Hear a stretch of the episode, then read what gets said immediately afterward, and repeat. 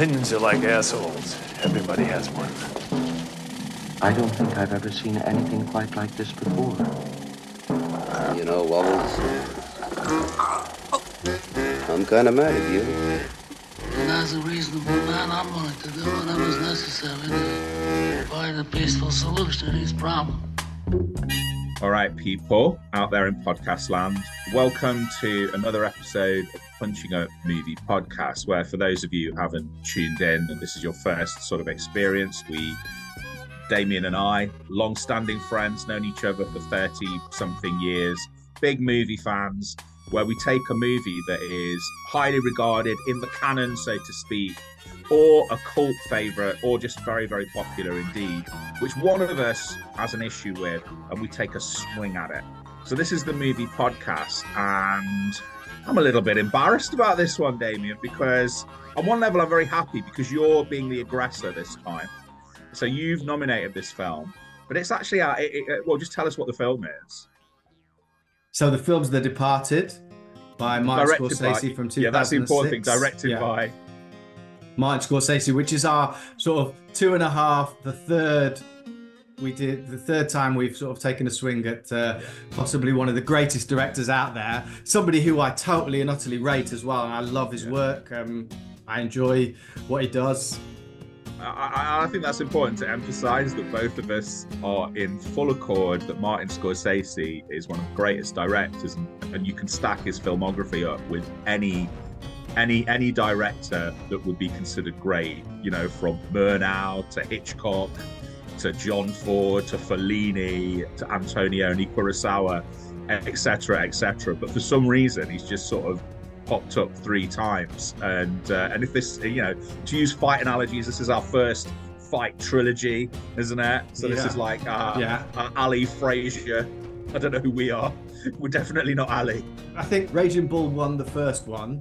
Um, I think we lost Raging Bull. Really, I think we ended up sort of coming round to the fact that it's pretty, it's a pretty amazing film, and uh, pound for pound, Raging Bull, I think won. I think we definitely won Killers of the Flower Moon. Yeah. Um, so, uh, so I think you know this is a, this is the deciding, um, the deciding matchup. Yeah. Let's see who wins, Scorsese or two Non-entity. year old losers. All right. So can you give us a, a a a plot summary of The Departed, please? Okay, briefly, it's set in Boston, Massachusetts, in the United States of America. An undercover cop, Billy Costigan, played by Leonardo DiCaprio, is embedded into a criminal organization run by gangster Frank Costello, played by Jack Nicholson, and another cop working in the police force, Colin Sullivan, played by Matt Damon, is secretly working for Frank Costello. So each cop is trying to figure out who's the traitor, who's the mole, in order to save their own lives. It was based very closely on the excellent Hong Kong action thriller from 2002, Infernal Affairs, which I'm sure we'll both speak about a little bit. This rat and mouse thriller remake cost $90 million to make and raked in to date almost $300 million. Bless you lot. Yeah, so a little, little bit of uh, customary background information on the film. It was actually the um, the idea to make it was Brad Pitt's, and and a producer called uh, Brad Young. No, Brad. Yeah, yeah. No, Brad Grey. Brad Grey. The two Brads, Brad Grey and Brad Pitt. And Scorsese was brought on as a gun for hire. Uh, so he didn't initiate the project. It was um, written by William Monahan, who was a Boston-based screenwriter. Uh, you know, who, who sort of grew up in. Uh, I'm not sure if he grew up in in, in is is it is it the sort of Southie area of Boston where a lot of this is set, but he certainly certainly knew the world and um, you know and and and writes his screenplay. There's there's a lot there's a lot of um, there's a lot of sort of uh, possibilities of different directions this film could have gone in because certain casting what ifs um, you know Scorsese wanted to sort of, you know, he wanted Brad Pitt to be in it. Brad Pitt initially wanted to be in it, but he sort of nixed himself because he felt he was too old to play either of the two cops. Um, Robert De Niro may have come back into the fold to play Queenan, the um, the police uh, chief or or the presiding sort of police mentor of of Leonardo DiCaprio, but he was directing The Good Shepherd, ironically with Matt Matt Damon. So I'm not sure how the scheduling worked out there, but um, you know, and, and Al Pacino might have been brought in for the same part. Ray Liotta was considered at one point, and then they sort of settled on uh, Leonardo DiCaprio, Matt Damon, um, uh, Martin Sheen. They brought in some, you know, obviously they brought in, you know, Matt Damon's got the the the, the added uh, uh, level of sort of um, why you'd want to cast him because he's a Boston boy. Um, they they brought in the the ultimate alpha Boston boy, Mark Wahlberg, to play. I think one of the more entertaining supporting characters in it. And and then the key bit of casting was Jack Nicholson. And again, Jack Nicholson wasn't the first choice to play the mobster. Uh, and he didn't initially want to do it. He wanted to play. He'd done a lot of comedies, and he didn't initially want to play the part. He wanted to play something darker. He wanted to work with Scorsese, but he didn't um, like the character as it was written. So what, what they do, which I think is crucial to kind of the evolution of the, the, the his character, is they they allowed him free reign to improvise a lot of his stuff. Some like like uh, the famous se- sequence where he, he, sort of pretends to be a rat. Um, the, the outrageous sequence where he, he, literally gets out a dildo in the middle of a uh, adult film uh, theater, and where he throws coke over prostitutes, and a lot of the lines were improvised by Jack Nicholson and he, he seemed to sort of unique to um, uh, Scorsese movie. He seemed to have a, a, a, a, lot more power on set than Scorsese did, and there were certain things he vetoed. Like even though he's a Boston, um, he's a Boston, uh, you know, sort of gangster. He, wouldn't wear a, a, Boston Red Sox hat because he was, uh, I think, a, Yankees fan, and, and, and he actually, I think, he wears a, Yankees hat, you know, which, which is consistent with the, the perverseness of the character and and I suppose most significantly, what they did was they based him, you know, the, you know, without you know, they made they based him on the famous um, Boston uh, organized crime figure Whitey Bulger, you know, who was um, you know sort of a bit of a folk hero for those non-Bostonians uh, in in in in uh, in Boston at the time until it was found out that he was working with the FBI, which they integrate into into the film. It wasn't in, in the original script. Um, bit of tension on set. The only real bit of drama is the fact that um, Ray Winstone, who's who's, who's cast as um, uh, Jack Nicholson's right hand man, character called Frenchie, um, and Jack Nicholson didn't go on with each other. So there was tension there, you know. And Ray Winstone's he's he's he's, he's quite discreet about why, but he, he's quite happy saying that know we didn't like each other, and, and he sort of leaves it at that.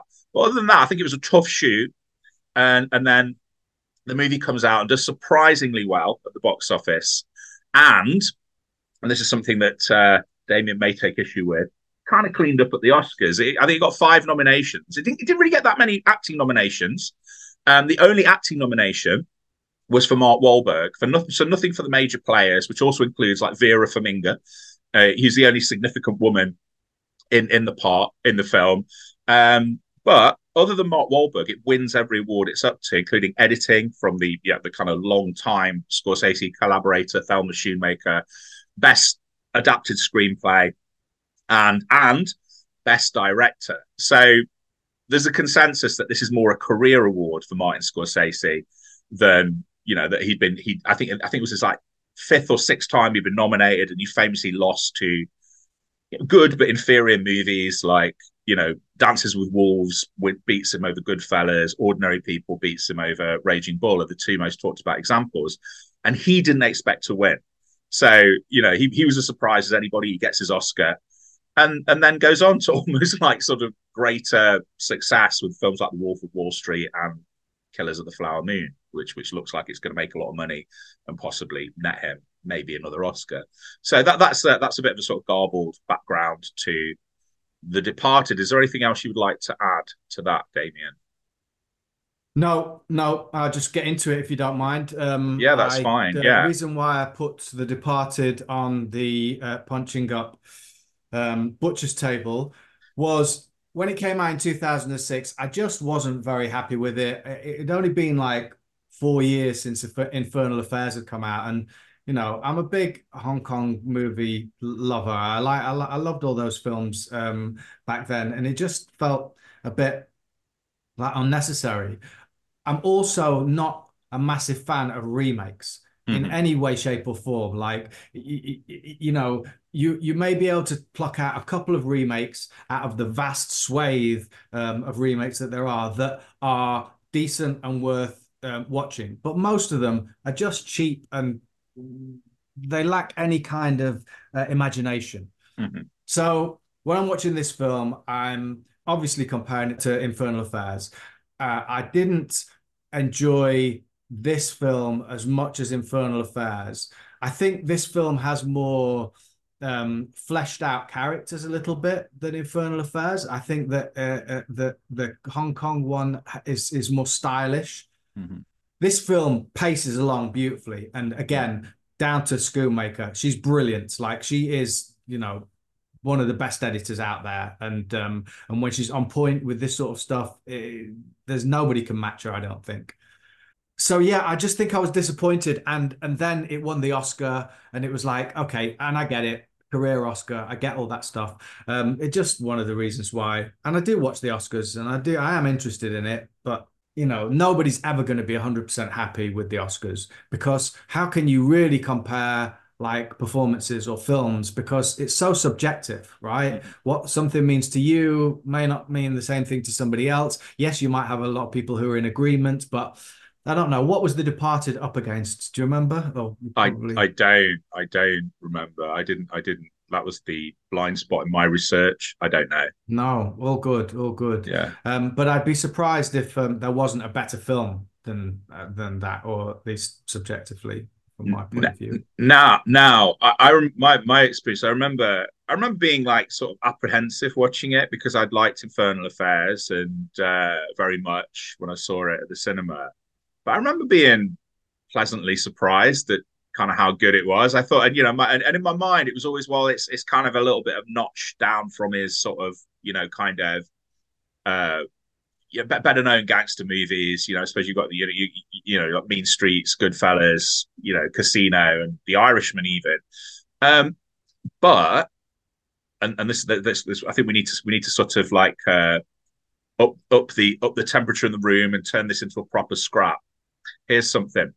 I, I- on my rewatch this week, and I watched it first, and then I watched Infernal Affairs straight afterwards, like on the same day. Rewatched it.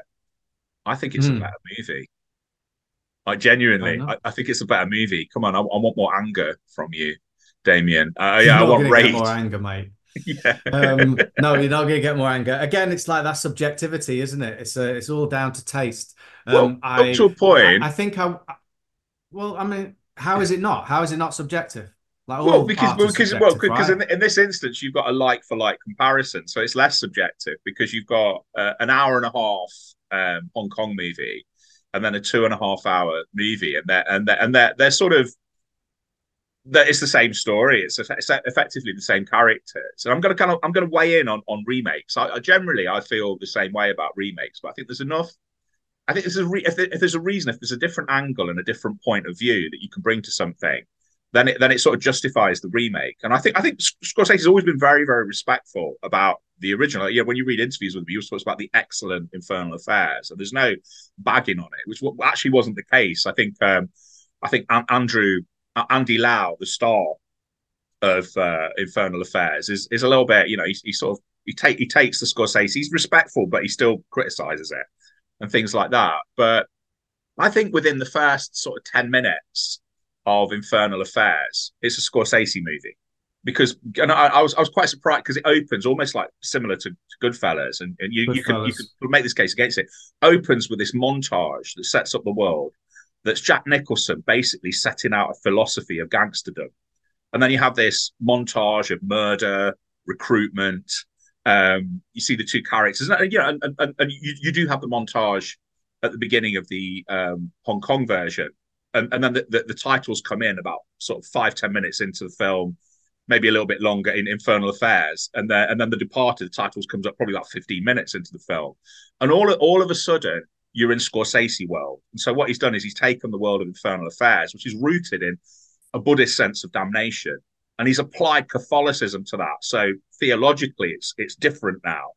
And and it's a Scorsese movie, even even to the point of throwing in the same Rolling Stones song, which could be evidence against him that he just reuses. Uh, I think it's "Gimme Shelter." He's reused that, you know, but that, but that almost becomes a sort Hmm. of a leitmotif of Scorsese, you know, and, and and I think I think within ten minutes, oh, this is a Scorsese movie, and then and then I just went with it, and I think the length really works. I mean, we've talked a lot, we bagged on movies a lot about their length in this, but I think in this case, I'd reverse it. I think the length really works in its favour, and and and and and, and it gives him time to sort of flesh out the cops, and more so the underworld, um, in a way that, for whatever reason, isn't the case in in in in. Uh, in, in Infernal Affairs. In Infernal Affairs, I watched it straight afterwards, and it felt it felt like things happened too quickly, and it felt that they were that there was a lot missing that I missed. You know, and and and Scorsese has not got necessarily got a good reputation for, um,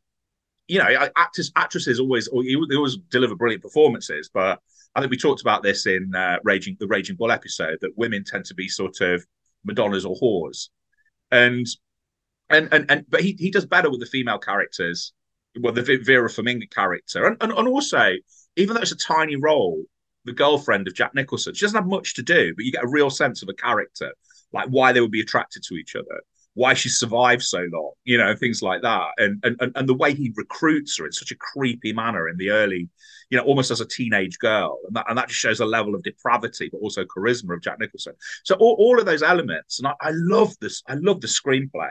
I mean, I'm, I'm going to stop because I've just thrown loads of things at you. So, so you hmm. know, I, I, think in this instance, it's utterly, utterly justified as a remake, and I, I prefer it. I prefer the casting. I prefer the performances.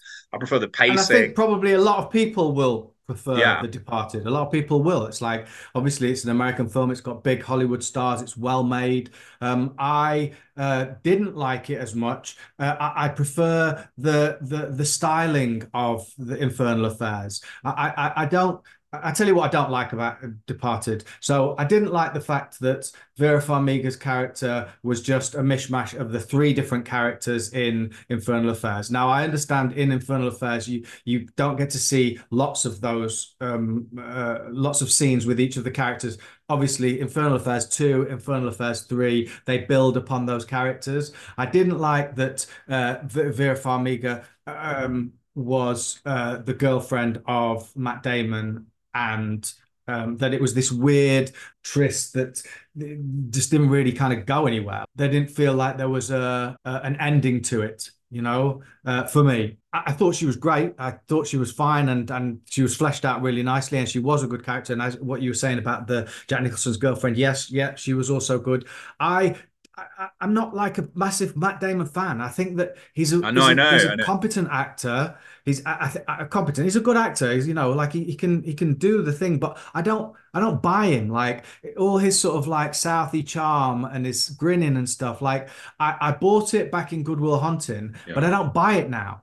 I just watch it and I just see for me just um artifice. I don't feel that it seems connected to. And similarly with Mark Wahlberg, yes, you're you're you're pattering with um uh, against Alec Baldwin, and there's there's patter patter patter patter patter, and I get it. But again, I don't, I don't.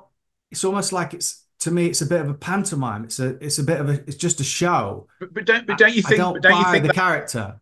But don't you think? Uh, I think in those instances, I think it kind of works in the film's favor because I was watching it and thinking about like your, your and I like I really like Matt Damon. I, I think he's I think he's terrific. I think he's you know I I, I haven't got a problem with him. But I, I but I thought I was watching that thinking I wonder what Damian's thinking. But but it, certainly in the first half of the movie, he's supposed to be all those things because he's constantly playing a role, sure. isn't he? And he and his and his and his um his cocksureness is supposed to be you, I don't think you're supposed to like him until the second half of the movie, where he starts to kind of, you know, feel like so steeped in blood, you know, and, and he, you know, and there's a, there's a sequence, there's a sequence where he, there's, there's an incredible sequence, and I, it's not in the original. They, they, they sort of, um, they, they almost sort of play the sequence.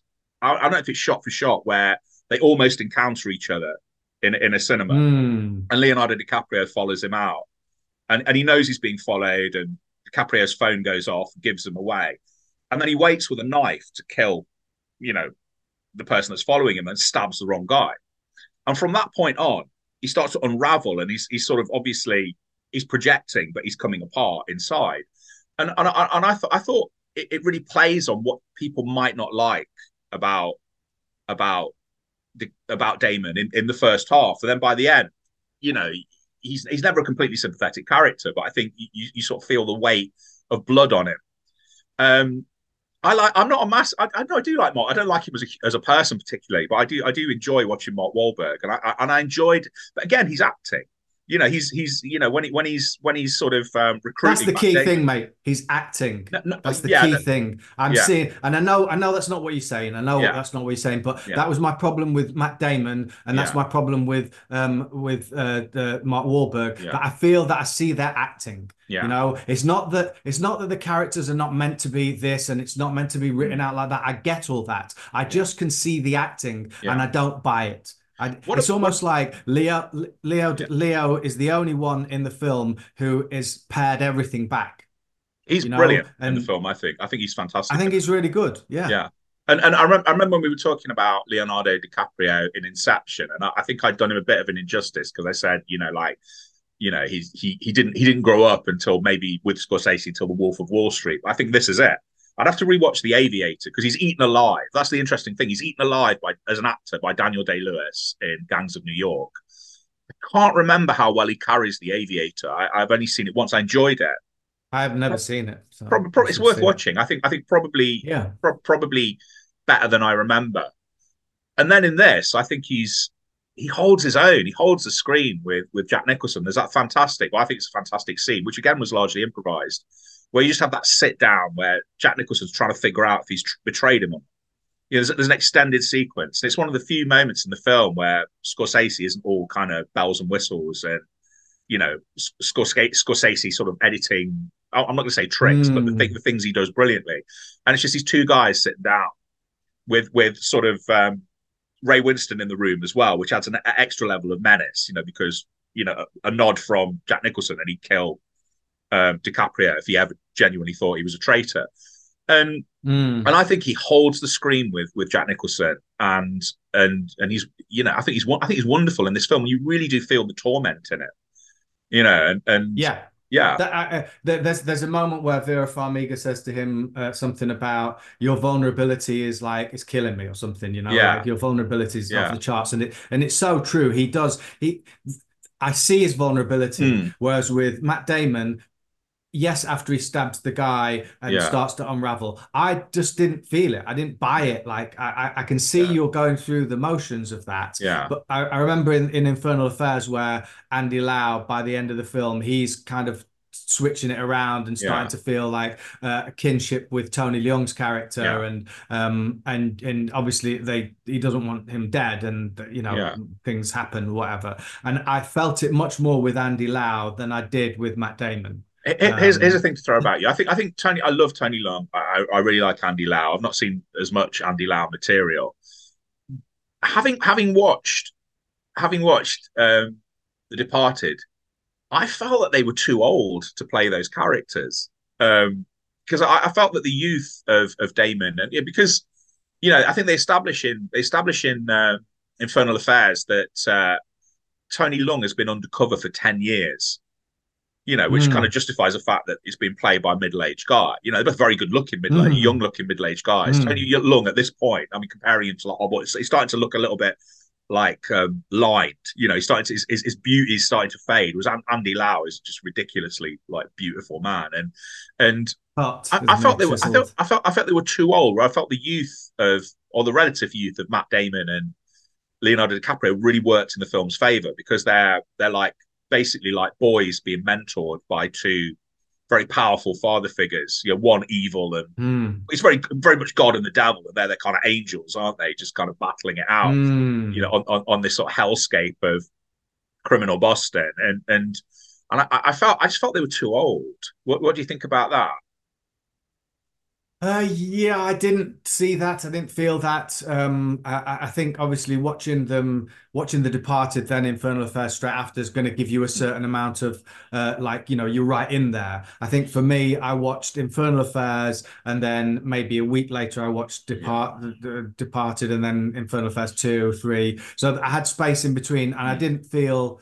Um, that. But you you know you make a good point. Um, I just want to talk quickly about the the, the remakes. C- Yeah. Can we just talk briefly about Cape Fear? So I I, I oh yeah, um, yeah, yeah. the original Cape Fear and Yeah. then watched Scorsese's um, Cape Fear, and that is a great example of uh, a remake that is a fantastic five star film. Like Ah. I, I, I honestly feel that like there's there's there's almost nothing wrong with the and both films are brilliant. I don't really feel one's better than the other.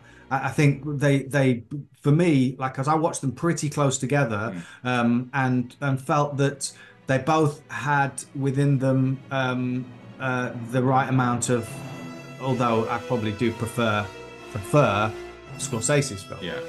Whereas, whereas I, I feel exactly the opposite. I, I, I, I, I watched, I watched Cape Fear. I haven't, I haven't watched the original for a while. I couldn't find it. I couldn't find any.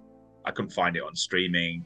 I've got a copy of Yeah. it, but it's in storage for, for reasons I'm not going to go into. But it was like, you know, um, and I felt, I felt, I think I felt this when I saw it in the '90s, and I feel it now. That I, I really don't like the remake of Cape Fear um, for for sort of different reasons that I like the remake of Departed. I feel. I, I well, we, we could talk about a lot, a lot of things about Scorsese's technique and him sort of throwing kind of everything at the kitchen sink. I feel to elevate what is essentially pulp material, whereas he should have just kind of rode with pulp a bit more. But my my my main thing is it, it all hinges on De Niro's performance, and I think it's one of his worst performances. I really don't like him. In and again, you've got a like for like comparison with Robert Mitchum, and I feel I feel that what you've got with um, De Niro in in in in Cape Fear is is you know what you were saying about Matt Damon. I feel that I, I feel that uh, about De Niro in in in Cape Fear. I feel what you're doing is you're seeing a method actor assemble all his method armor. So he's got the accent, he's built his body up, Hmm. he's got the tattoos. Um, I'm not convinced by the accent. I think the accent kind of takes you out of the film a lot. I'm not. I don't think he's a It great. He's does, not a great accent just- man. He isn't. He's, he, you know, he's a great actor, but he has his limitations.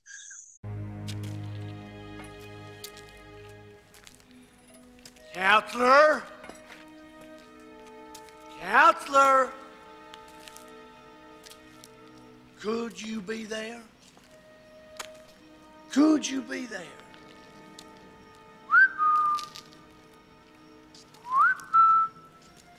Counselor?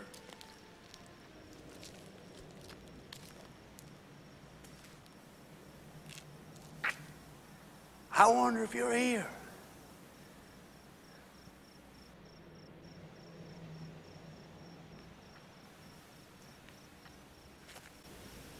Ah, fuck it. Oh, uh, and, and also, I, I, I actually think you can understand why Nick Nolte took that role. He was working with Scorsese, but I think it would have been better if they'd reversed it because there's- a sequence where, towards the end, where Nolte and and and De Niro are fighting, and there's a bit where you just see Nolte's face just go feral, and you think, oh, I wish he played Max Cady because he's a bigger man. Hmm. I think he's a naturally tougher man. He's he's got that. He's he's, he's basically kind of got a screw loose a little bit anyway. And I thought he would have been Mm. phenomenal. And I'd love to see the counter casting of, put upon De Niro, which we know he can do because he did a few years later. He did uh, Mad Dog and Glory, where he plays a beta male. You know, there's that, that that's a that's a brilliant film for lots of counter casting. You know, who, who who's kind of in in the in Hawk, you know, you know, who's owed a favor by Bill Murray, who plays like an alpha gangster, and, and it's utterly convincing from both of them. Um, and so I really don't like um, Cape Fear very much. So I think that's that's that's the sort of thing where almost like Scorsese's ambition artistically kind of works against the film, whereas the first one is is it's like a brilliantly trashy, pulpy, nasty, straightforward thriller. And and what you have at the center of it is, I think, a far superior, far more malevolent performance by Robert Mitchum, who, if you scratch into his id, is a lot of those. I'm not saying he's a sort of rapist murderer, but he's a dark guy. And also, he's a very relaxed, natural actor, and you don't see any of the kind of moving moving parts to his performance. Whereas I think in that in, in De Niro, you do you see you see you see every choice he's made, you know, to present this psychopath, and what you get is an assemblage of, you know, method acting bits and bobs that aren't the sum of their parts. I don't think. Whereas whereas Mitchum, especially if you sort of read about his background and things like that, when he could be bothered, you know, he was absolutely magnetic and terrifying. I think he's terrifying in that, and, and also, so I'll, I'll stop talking in a minute. Also, what what what Scorsese does is he almost like amalgamates two Robert Mitchum psychopaths. So there's as much as Max Cady, there's a lot of Night of the Hunter. yeah, Night of the Hunter with the tattoos, with the, Hmm. the, the you know the kind of the the, you know, the religious rhetoric and things like that. And in both instances, you can go back and watch far better performances from from Mitchum. That I mean, and that's a measure of his greatness as an actor. You can you can match him against De Niro, and he dwarfs him in those two roles. And then and then to, to add insult to injury, he has a brilliant cameo. One of the things I do love about Cape Fear, two things I really I'm gonna I'm, I'm gonna say some nice things about Cape Fear. The one things I do love, I love the supporting cast. I think you know the the bringing back of Gregory Peck and Mitchum, and then Joe Don Baker as the private eye. Um, Martin. Balsam as well. Martin Balsam, and, and and the one the one great sequence, the one great sequence in that film uh, where everything quiets down is the famous sequence, the famous seduction sequence, or the mental seduction sequence between De Niro and Juliette Lewis, and he is genuinely scary in that and brilliant for, for for that ten minutes of that sequence. He's brilliant, and I, I, I didn't want to leave Cape Fear without saying just how utterly fantastic Juliette Lewis is. I don't, you know, she's she's astonishing. She is amazing. She was Yeah. amazing. Um, I, I don't know. Did she get nominated for? She did. It's only only Oscar nomination, and um, you know, I was looking at that, I'm thinking, Wow, and, I, and I love Juliette Lewis, but she tends to sort of picture performances here from that point on, and she's probably one of the most like plausible, interesting, sort of intelligent teenagers I've seen in a movie. You know, and I think she was like 19 or 20 when she made it, which which makes it less disturbing because she's 15 in the film. But she's brilliant. She's absolutely brilliant in that, and I, I like Juliette Lewis. I think she's terrific. But I Same. think that's possibly Yeah. the best thing I've seen her do. You know. So yeah, She's So, so alive. yeah, um, uh, in a way that, as you say, most um, teenage performances are not. Um, she's always there. She's Mm. always connected. She's always thinking. Her eyes are always, you know, they're moving. There's there's, Yeah. there's activity. There's teenage activity. And then when she feels like she's being seduced by him, so yeah, um, yeah, great. I, I uh, feel I, I feel differently about that. Yeah, I feel I think Cape Fear is a far better film than Departed. Uh, uh, but the reason why, again, subjectively, is Yeah. because I enjoyed it more. You know, I enjoy I enjoy the uh, the um so Scorsese re uh, rework had Elmer Bernstein rework the Bernard Herrmann score Yeah, from the yeah. original.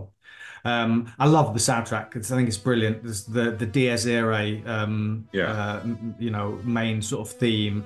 It just brings in dread beautifully. Um, I, I love the the camera work. Hmm. Uh, the odd sort of uh, weird kind of um, claustrophobic uh, camera work that is reminiscent, and it's not like the original Cape Fear by any means. It's not like they No, use no, that it's not. No, it's not, yeah. But, I enjoyed it. I enjoyed watching it, and I thought, okay, so it was the nineties, right? Cape yeah. It was. It was. I think it was 1990. I think it was the. sa- It was the same year because it was. It was a kind of like he was up against. Because he, I think, I believe I'm right in saying he lost to Anthony Hopkins for Silence of the Lambs. So it was like these two, two psychopaths up against each other. Yeah. So he, was Oscar Yeah, nominated, yeah, as yeah. was, as was Juliette Lewis. Uh, I think Jessica Lange. Yeah. was, was, she should have been nominated as well. She's very, very good in that film. Um, Jessica Lange is very good in that film. Yeah. Yeah, yeah, um, yeah. I enjoyed that uh, uh, very much so as a remake. So yes, uh, so it's not that I hate all remakes, but I just hate most of them. No, no. So no, it's it's interesting because I felt I felt good because I remember going in to see Cape Fear, really looking forward to it, and and you know even even in my twenties, just coming out disappointed, and and, and then saw I think I saw the Um, because they, they they put it oh, obviously it's like you know you you know they they they, they you know if, if there's a movie out there's a there's a remake if a you know if it's a remake of something like you know BBC are probably going to put the original out if they've got the rights to it right then they put the original out and I was just and that was the beginning of me becoming a I was actually set that as homework because I really bagged on Mitchum. So it was a really interesting sort of thing. I, I, I thought Mick, I grew up with Mitchum, just knowing him from the Winds of War, and just being this sort of just like lazy kind of movie. Yeah, I could, could see that he was a good movie star. But I remember a, a friend of mine at drama school, postgraduate, Italian American, uh, Eric Galati. We just had this conversation where he, I just said, "Oh, I think John Wayne's not a very good actor. I think." Um, yeah, Robert Mitchum's not a very good actor. And rather than just argue the toss with me, he just sent me homework. He goes, "All right, what? Right. yeah, watch the original. He did that with me, and it's a great way of like sort of settle. If you're open minded, it's a great way of settling an argument. And he Mm. just said to me, "All right, uh, you don't think he's a good actor? You got these two movies on. I, I might have been compressing the time period, but they were all kind of quite similar to each other. He goes, watch him in the original Cape Fear, uh, and, and and watch him in." Again, a Boston crime drama. You know, watch him in The Friends of Eddie Coyle, specifically the speech where he talked, and he's very specific, specifically the speech in the diner where he talks about getting his knuckles broken And and in the Mm. course of those two movies, I became a Mitchum fan for life. And you know, and, and, and for about 20, 25 years, he was like hands down my favorite actor. And now now he sort of jostles with Lee Marvin and Lee Van Cleef, you know, they they depending on what mood I'm in, you know. But Hmm. yeah, so so if we can talk about talk about music, because one of the things one of the things I, I didn't like about well, I don't like about most Hong Kong movies. I think the music's awful. I think they have this very sort of tinny, sentimental music. I think the song that they play, you know, there's a, there's a kind of Yeah, yeah, yeah. motif Yeah. when they listen to this song, which is awful. I, yeah, Scorsese's peerless with music. He's brilliant in the way he's. I thought I thought that I thought the I thought the way he used music, you know, like you know, like I, the only one I remember is like is the Dropkick Murphys. Oh, and, and a little bit of um, a little bit of the Rolling Stones, which he always uses. Um, I, I think I think his music editing is phenomenal, and I think it's great in Yeah. the because obviously it's Yeah. a different music palette because it's not like 1950s rock and roll on the Stones. It's it's it's it's very sort of Irish American, and I think the music is is just a really propulsive sort of element to The Departed. What what do you think about the music? And the Yeah, score's yeah, pretty I good. I, can't remember who did the score, but the score, the actual score is good as well. Um, yes, no, I the, the music's great. I mean, it does feel like a um, a sort of uh, a companion piece to Goodfellas or something. Yeah. I think I probably def- I probably like I like enjoyed the viewing of it more than I enjoyed Casino. Like I'm not a massive Casino fan. I've seen it a few times and I've given it like plenty of times and choices and just there's certain things in Casino that I don't like, certain things that I love. Um, but with the departed and the music and starting off as you say the first 10 minutes does just feel like okay this is Yeah. this is his next film after goodfellas straight away Yeah, yeah, yeah. um uh, it's hard to compare when goodfellas is just you know off the charts like you know a perfect film right Yeah, I, I mean, don't think I don't think any anyone's saying The Departed is better than Goodfellas. I mean, I'm not. I'm, No, I love The no, Departed. but I, no. wouldn't, I wouldn't say that. Yeah, Of course, and I'm not talking about it being uh, better than, but like Yeah. you know, getting up to that sort of level. I think that uh, where Goodfellas and well, I'm trying to compare and contrast, but I just cared about the characters in Mm. Goodfellas, and I didn't care about the characters in The wh- Departed. Although wh- I did enjoy Jack Nicholson's performance. Ah, let's talk Um, about let's talk about that then. Yeah, I got this rat, this gnawing, key-eating fucking rat. And it brings up questions. You know, see, Bill, like, you're the new guy. Girlfriend. mhm. Why don't you stay in the bar that night I got your numbers? Social security numbers? Everybody's fucking numbers. Is this, is this something that you just want to go ahead and ask me? Because I'll give you the fucking answer, all right? Frank, look at me. Look at me. I'm not the fucking rat, okay? I'm not the fucking rat. Start with you agree there is a rat. You said there is one, all right?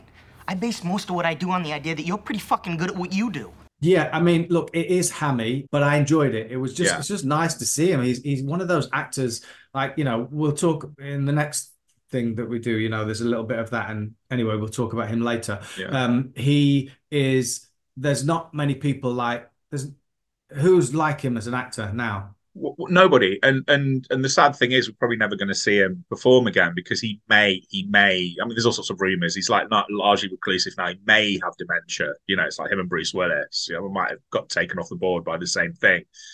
And and I think that was his last great role, really. You know, and and and, and the fact that he works with Scorsese, and it just and it was an interesting dynamic between them because I think it's the, the only time, with the exception of Paul Newman in The Color of Money, where he's worked with a star that has more juice and clout than he does.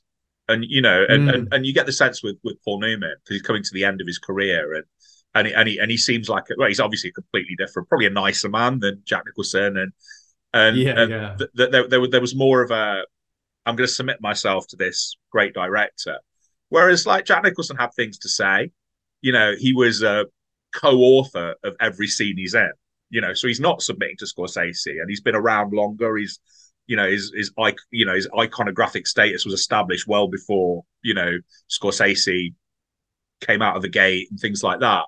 And so there's a sense in which Scorsese has to negotiate Jack Nicholson and, and also just lean into him because I think I remember when I first watched it, I was a little bit disappointed with Jack Nicholson. I don't know what I was expecting, but I was expecting something different. I don't know, and I felt like he was just doing his, you know, just basically just, just, just, just doing his shtick. However, Mm. like sort of two, I think I've seen The Departed three times now with this viewing. I love him. I think he's brilliant, and I think I think his decisions Mm. are absolutely correct. And I think he, you know, I think he took the role seriously, and and and he he, he you know he knows his own instrument. He knows he knows he knows what he could do, and you know, and he's a phenomenal improviser. And and I think what he brings to the role is is great. Ha- having said this, I'm going to praise Infernal Affairs. I I think I love Eric Tsang in that movie He's brilliant. and I, and I I not seen him in anything else. He doesn't seem he didn't seem that didn't seem to sort of launch him into comparable parts. But and it's a completely different. You know, he's he's, he's very it's very counterintuitive bit of casting because he's a little chubby guy. He's grinning, doesn't look, and he's and he's you know he's, he's by turns charming and terrifying. And it's a Mm. phenomenal performance. I liked Anthony Wong. I, I wasn't like very kind about Anthony Wong in Hard Boiled. I think he's very good. I'd like more of him. I, I think that that's what the thing I was saying about about time. I, I thought you didn't get to know him enough before he meets his end in in, in Infernal Affairs, and And so where, where, in- whereas you you you you'd- you'd really got a, a sense of, you know, I mean, because it's probably it's probably I don't I don't know how long you know his his his sort of you know the, the same thing happens to well I know we, we were talking about the part that you know like his death. Effectively like Char not Charlie Sheen Martin Sheen I think you get to know him. You have that scene where DiCaprio comes to his house which I don't think has its equivalent. And and I think you really get the sense of that sort of father son bond more than you do. And also because Leung and Wong are kind of closer in age aren't they? You know and and I, I I think Anthony Wong's really good but you don't get you, you don't spend enough time with him. Well you get to spend a lot of time with Eric Tsang and he's phenomenal. I, I you know, I, I really, really that, that performance hadn't dated in my mind for me, and he was that was one of my big takeaways when I saw it. I thought, who is this guy? He's phenomenal, you know, and and, and he, Yeah, that's why it was interesting to watch um uh Infernal Infernal Affairs two and three because Yeah. he's in both of them and Yeah. you get to see more of um, I've I've seen uh, I've seen two or three by the way, but I've just I haven't seen them since they came out. Yeah, it's just been for a long time. I hadn't seen two or three before, so I'm talking about myself really. Yeah. Um, uh, it was nice to see him in two, uh, become having lots of scenes with Anthony Wong.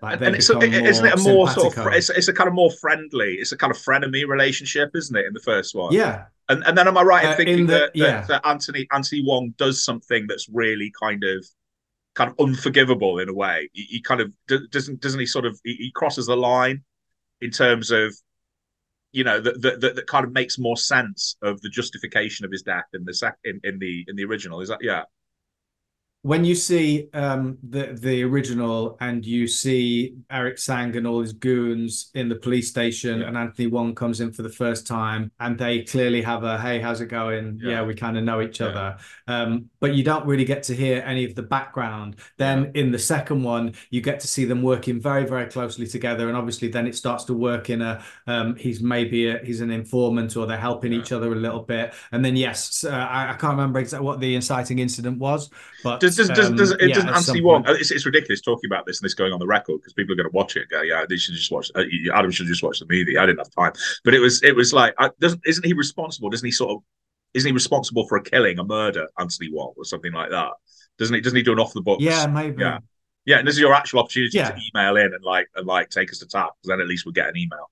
So there we go. Absolutely. Any contact's good. I'm just going to talk about uh, the Martin Sheen thing that you were saying. I, I still just didn't feel like involved enough. I didn't feel like I was let in. You know, Yeah. I'm seeing these scenes and I just don't feel emotionally connected or I don't feel like I'm. Martin Sheen's a brilliant actor. Yeah. No doubt about it. And he's Yeah. great in all the scenes that he's in. But Mm. I just felt like there was just a sheen, excuse the pun, in front of the screen that didn't Yeah. allow me to just dive in. And that that was the same with a lot of the other things. Carry on as you No, were. no, one thing I was going to say, I think, I think what what what they what he doesn't do because it's it's interesting seeing because I think it's the am I right? I think it's the only Scorsese movie where he focuses on police as much as he focuses on gangsters. Um, but what you don't get is you don't get a sense. I, I think mainly because the the, t- the team can you, you have Alec Baldwin's crew of police officers, don't you? But they're but they're sort of working almost at cross purposes with um, Martin Sheen's trio. So there's Martin Sheen, Mark Yeah. Wahlberg, and Leonardo DiCaprio. And so what you don't really get is you don't get get a r- real sense of like who the crew are, the crew of cops. Um, I think that's true in Infernal Affairs. You don't really get a sense of of of, of, the you know the, the crew of police officers. What I think Scorsese does brilliantly is is, is cast cast Nicholson's gang with brilliant character actors.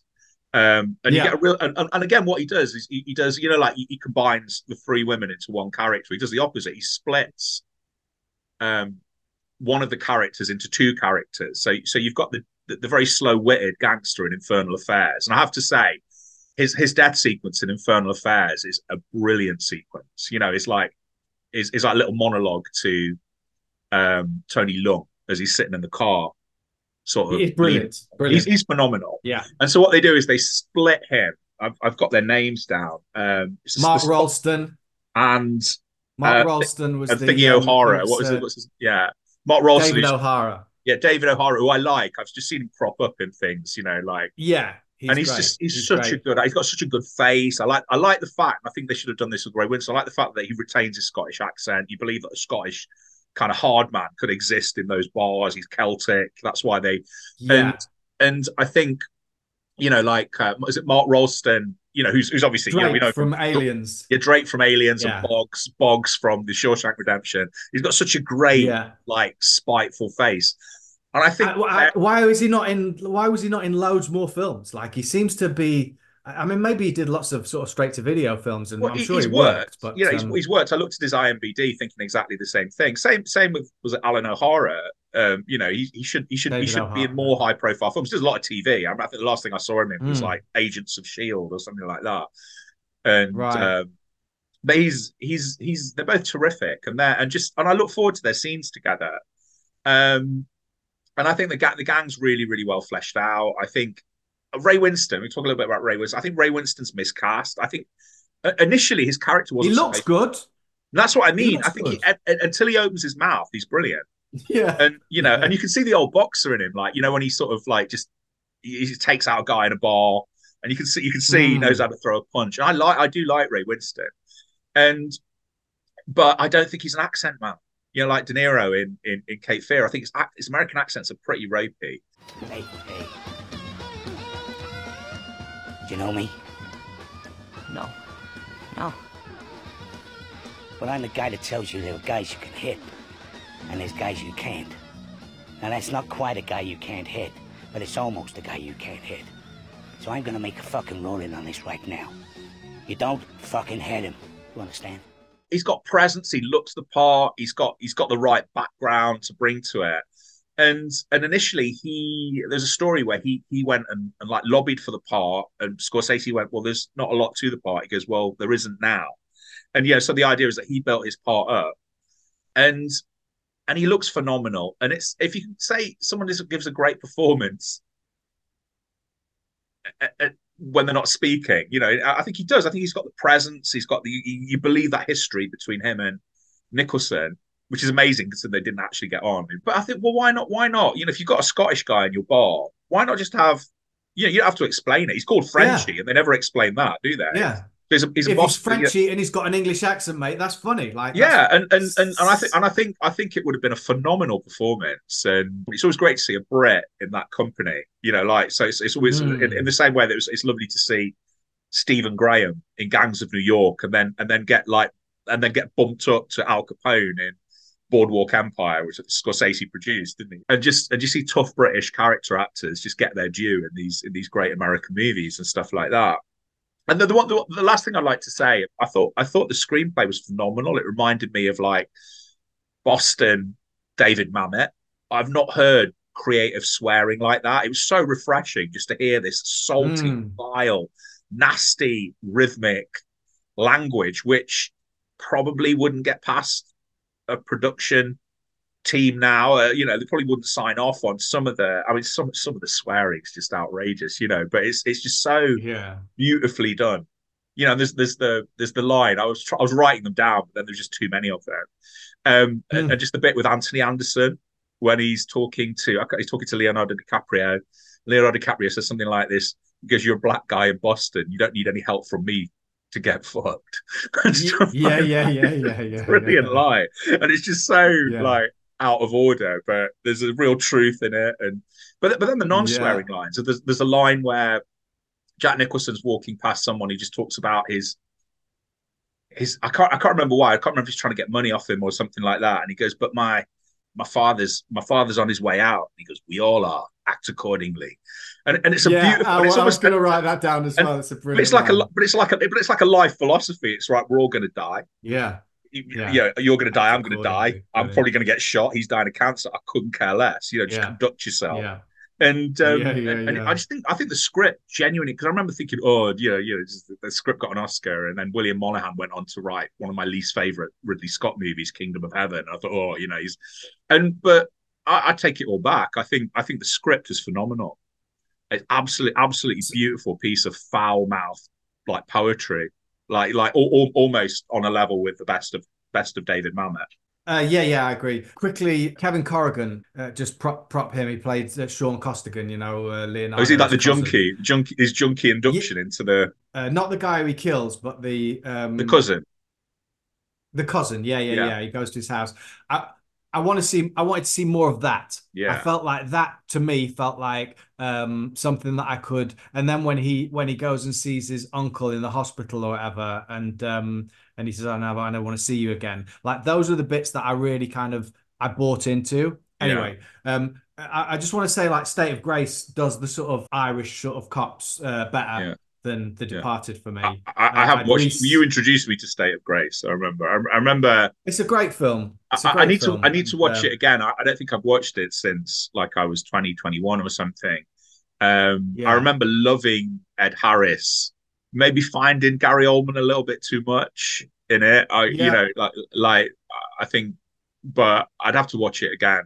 I watched it a few months ago for the first time in 20 odd years. Yeah. Um, but I do love the soundtrack. It's Ennio Morricone. And, Oh, is it? um, and it is a little bit sentimental at times, um, but there's lots of Irish bands. It's St. Patrick's Day happens. Uh, it's Irish cops. It's, Yeah. uh, um, again, Sean Penn plays a, an undercover cop. Yeah. you know, who's going to his old neighborhood. I just bought the the story much more. It's when Sean Penn uh, meets Robin Wright to become Penn. Um, I think they got together on that film for the first time, and they have a great chemistry between each other. Clearly, it's happening in real life, and yeah, I enjoy Gary Oldman. Yes, he is is Gary Oldman in his uh you know mid to late 20s where he's just kind of allowed to play it's around Yeah. the time he's done um uh Sid and Nancy you know like it's uh it's punk But it's, it's around about the time he did Um, Dracula as well, wasn't it? Wasn't he? He was he was sort of kind of really really peaking at that point. Yeah, State of Grace was like Phil Joanou directed it, and I think he, uh, Gary Oldman had said himself that he was the one that plucked him out of England and Yeah. brought him to America. Yeah. Um, it was the first one that they really. Um, anyway, we've talked a lot, um, uh, and that's a that's been a long episode now, so Yeah. I think we should wrap it up, Yeah. um, if that's okay. Unless you yeah, of course. Do you want else. do you want to sell the next episode, like following your new Yeah. So the next episode, of, of um, linking we're- we're linking, linking- episodes, having thematic links, Peter Fonda, Dennis Hopper, Jack Nicholson, motorbike. a classic, classic film. Like really one of my favorite films. So it's brilliant because I get to be the saint again, and Adam gets to be the misanthrope that we all know and love him for. Um, Easy Rider, brilliant film. Yeah, don't Brilliant really film. don't really don't like Easy Rider very much. And not really not looking not looking forward to watching Watch it Watch it with an o- at least op- watch it with an open mind now. I always and see what do. I always do. Uh, look, Oh, look at my track mate, record come of, on. reversals and reversals and apologies and stuff like that. But, but yeah, I will, I will do. And uh, I'll, I'll give you I'll give you my I'll give you my story about the mood I was in when I watched it, and and then you could you know I could just I, I just like handing you ammunition to use against me.